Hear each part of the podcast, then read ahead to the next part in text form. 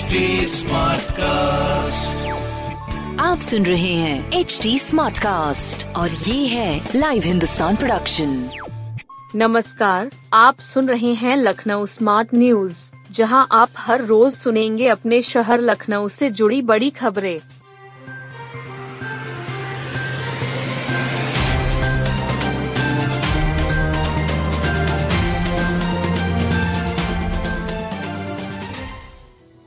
लखनऊ में income tax की ताबड़तोड़ छापेमारी इनकम टैक्स की दो दर्जन टीमों ने लखनऊ में कई जगह सुबह से छापेमारी शुरू कर दी नाका स्थित एक प्लाईवुड की बड़ी फर्म के दफ्तर और आवास पर सुबह छह बजे इनकम टैक्स की आधा दर्जन टीमें पहुँच गयीं।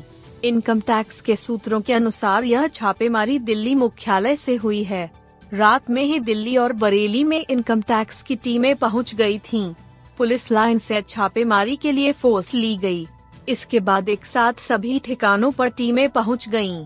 पूरी कार्रवाई को इतना गोपनीय रखा गया कि स्थानीय पुलिस को भी छापेमारी की सूचना नहीं थी वहीं, नाका स्थित प्लाईवुड फर्म के दफ्तर में छापेमारी की सूचना पर बड़ी संख्या में व्यापारी इकट्ठा हो गए हालाँकि किसी ने कोई विरोध नहीं किया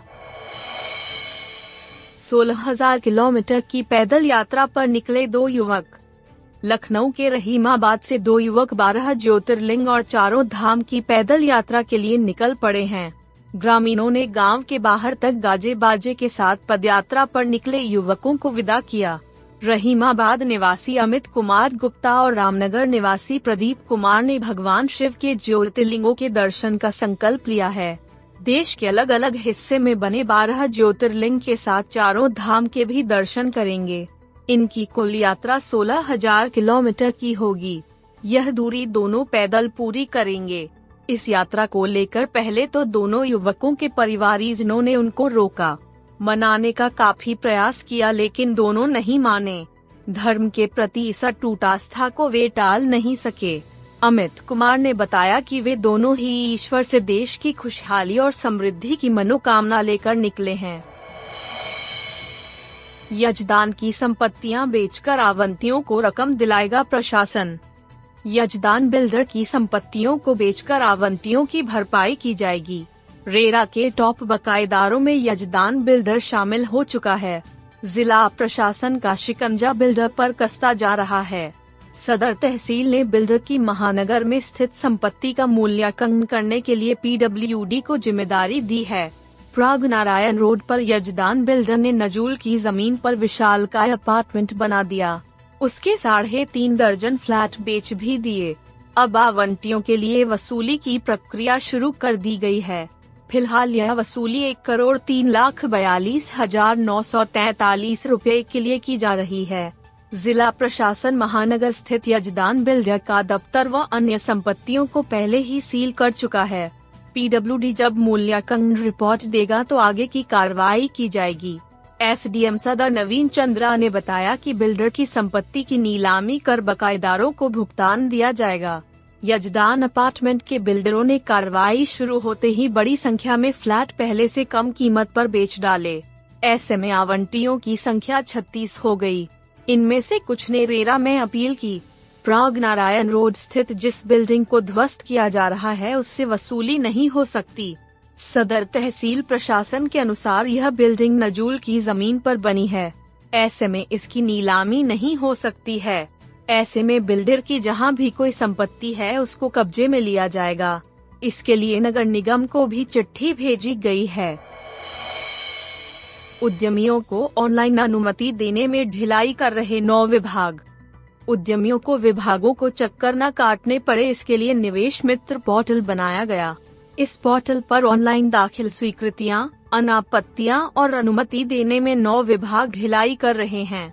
डीएम ने इन विभागों के जिम्मेदार अफसरों से स्पष्टीकरण मांगा है।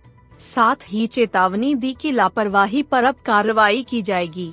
यह निर्देश कलेक्ट्रेट में आयोजित जिला स्तरीय उद्योग बंधु की बैठक में दिए गए।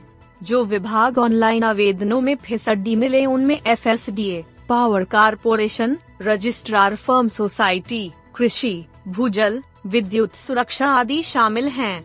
इनके अलावा यूपी सीडा, नगर विकास और फ़िल्म बंधु के पास भी बड़ी संख्या में आवेदन लंबित हैं। डीएम सूर्यपाल गंगवार ने इस पर सख्त नाराज़गी जताई डीएम ने निर्देश दिया कि निवेश मित्र पोर्टल पर आए आवेदन तय समय सीमा के भीतर निस्तारित किए जाएँ। बैठक में डीएम ने ज़िले में उद्योगों को बढ़ावा देने के लिए सरकार की नई नीतियों की जानकारी दी निजी औद्योगिक पार्क के बारे में बताया डीएम ने उद्यमियों से अपील की है कि वे एक संगठन बनाएँ। ज़िले में एक हज़ार एकड़ ज़मीन पर निजी औद्योगिक पार्क विकसित करें डीएम ने कहा कि सभी अवस्थापना, आधारभूत सुविधा भू उपयोग परिवर्तन, अनापत्तियाँ, अनुमतियाँ झटपट दिलाने का कार्य प्रशासन करेगा।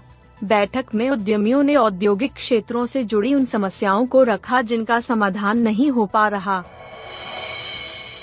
पक्का पुल की जाँच करने तेईस को आएगी आईआईटी रुड़की की टीम।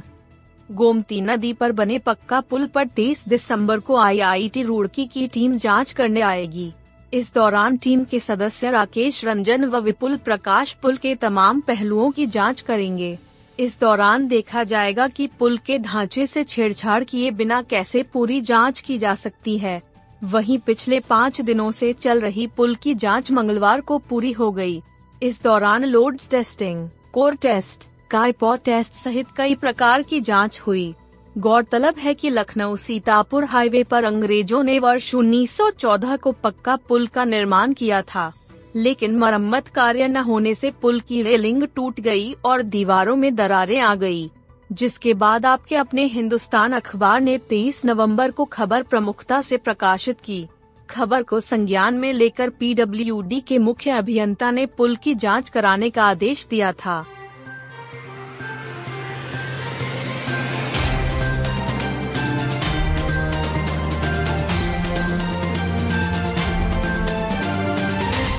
आप सुन रहे थे लखनऊ स्मार्ट न्यूज़, जो की लाइव हिंदुस्तान की प्रस्तुति है।